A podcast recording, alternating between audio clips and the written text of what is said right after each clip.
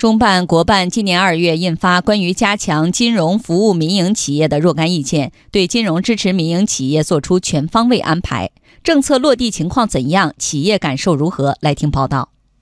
谈起近段时间的融资环境，浙江飞天光电股份有限公司总经理杨广科颇有感受。这个事情确确实实为我们企业排忧解难，不管从资金成本、从时间成本，对我们带来呢都是非常有利。银行业金融机构已经在积极行动。湖北荆州金福汽车零部件有限公司副总经理杨冰清说：“不久前，他的公司遇到资金困难，银行主动伸出援手。因为我们这边又建了新厂，资金上面有点紧张。在这个时候，然后中行了解到我们这个情况以后呢，跟我们讲他是中行有这么一个普惠金融的一个业务，一个就是不是像传统意义上的那个金融机构需要不动产进行质押；第二个呢，这个利率比较优惠；另外呢，就是整个手续比较便捷。”企业获得感的增强背后，是一系列旨在改善融资环境的利好政策的出台落实。比如，关于进一步加强金融服务民营企业有关工作的通知；关于二零一九年进一步提升小微企业金融服务质效的通知等政策相继出台。大型商业银行普惠型小微企业贷款增长百分之三十以上，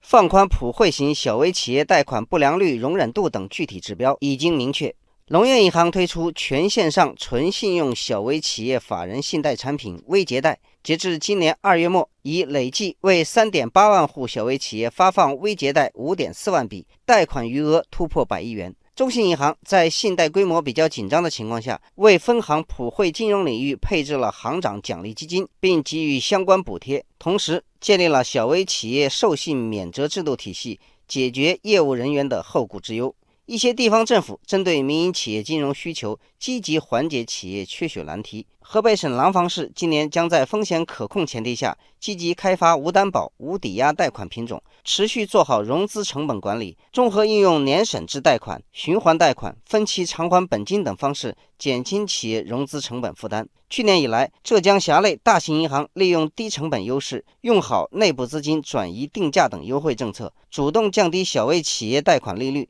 去年四季度新发放小微企业贷款平均利率百分之四点九八，较一季度下降零点九个百分点。中国人民大学重阳金融研究院副院长董希淼说：“监管部门明确对小微企业贷款不良率容忍度的具体指标，给银行机构吃下了一颗定心丸，将有效减轻商业银行的考核压力。下一步应尽快将相关政策落实到监管评级等方面。”专家表示。这一轮出台的政策，瞄准企业融资过程中的痛点、堵点，措施更加精准、更具针对性。随着政策加快落地，金融支持民企的力度将有所增强，民企的获得感将进一步提升。